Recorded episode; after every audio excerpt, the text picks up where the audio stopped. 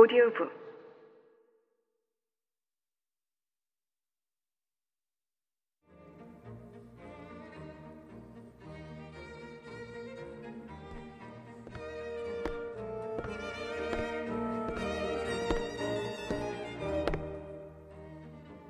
춤을 추다가 짬을 내 다가온 빅리가 친구에게 함께 추자고 졸랐다.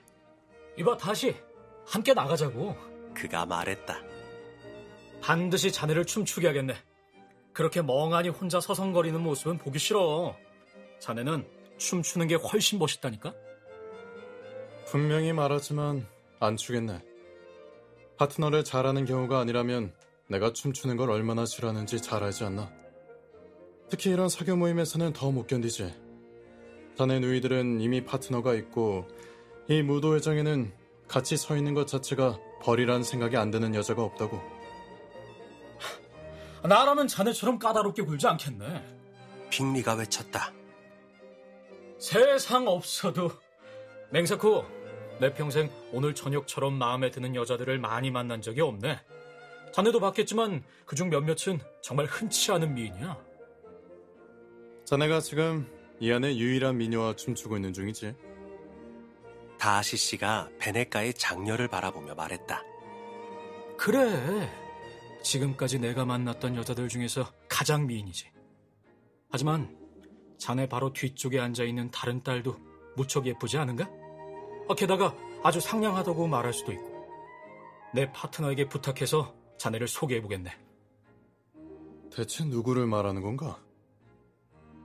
뒤를 돌아본 그는 엘리자베스를 잠시 바라보다가 그녀와 눈이 마주치자 얼른 시선을 돌리며 차갑게 말했다.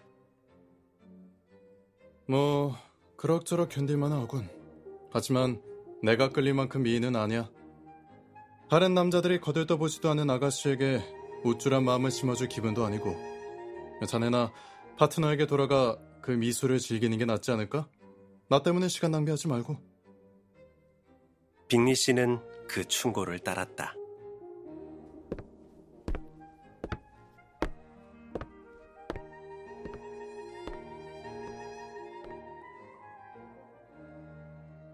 다하시 씨도 자리에서 떠났고 엘리자베스는 그를 향한 냉랭한 심정으로 자리에 앉아 있었다.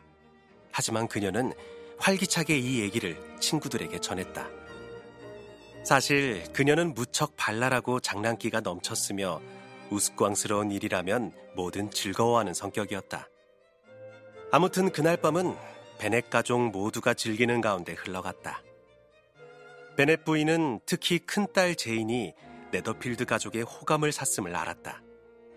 빙리 씨는 제인과 두 차례나 춤을 추었고 그의 누이들도 제인을 특별히 대했다. 제인도 엄마 못지않게 이 일로 고무되어 있었다. 물론 엄마보다는 차분했다. 엘리자베스도 제인이 기뻐하는 걸 느낄 수 있었다. 메리는 사람들이 빙리 양에게 자신을 인근에서 교양을 가장 많이 쌓은 숙녀라고 소개하는 걸 직접 들었다. 캐서린과 리디아도 파트너 없이 시간을 보낸 적이 없을 만큼 운이 좋았다. 지금껏 이 두 자매가 무도회에서 신경 써야 할 사항이라고 배운 유일한 일이었다. 이렇게 모두들 흡족해하며 그들 가족은 살고 있는 곳이기도 하고 그들이 가장 유력한 주민이기도 한 롱본 마을로 돌아왔다.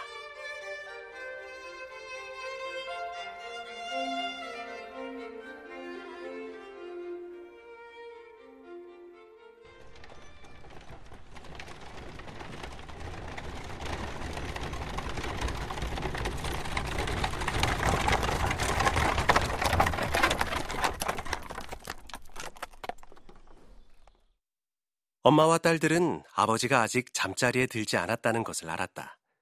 아버지는 책만 붙잡으면 시간을 개의치 않았고 이날 밤에는 굉장한 기대를 불러일으킨 저녁에 있었던 그 행사가 몹시 궁금하기도 했다.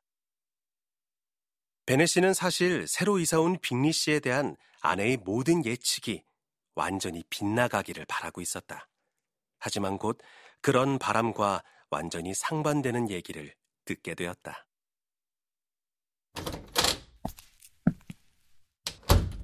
세상에, 여보, 베네 씨! 방에 들어서자마자 베넷 부인이 소리쳤다. 정말 즐거운 저녁 시간과 멋진 무도회를 즐기고 왔지 뭐예요? 당신도 함께 갔더라면 얼마나 좋았겠어요.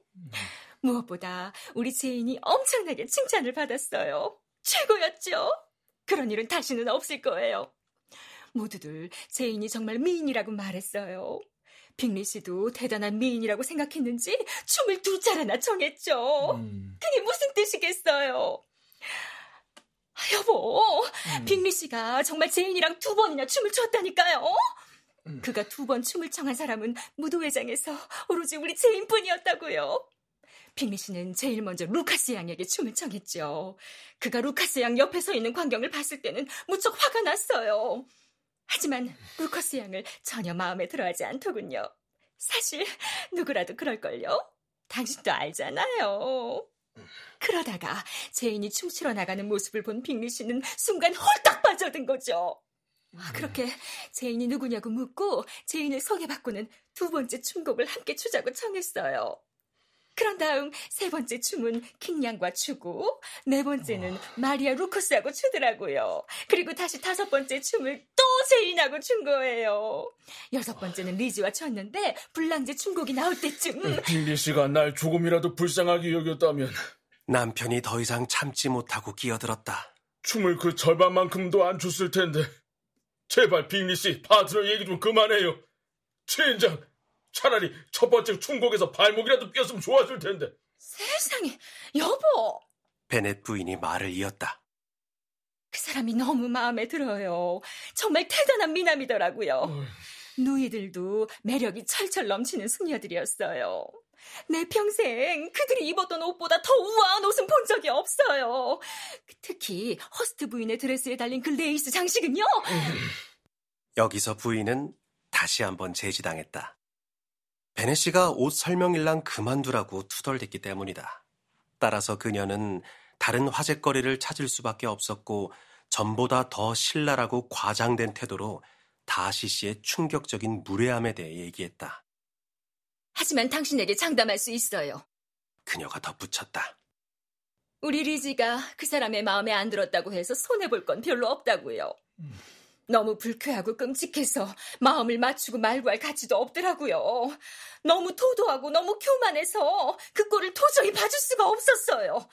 자기가 대단한 사람이라도 되는지 이리저리 거니는 꼬락선이라니. 같이 춤출 만큼 예쁘지 않다고?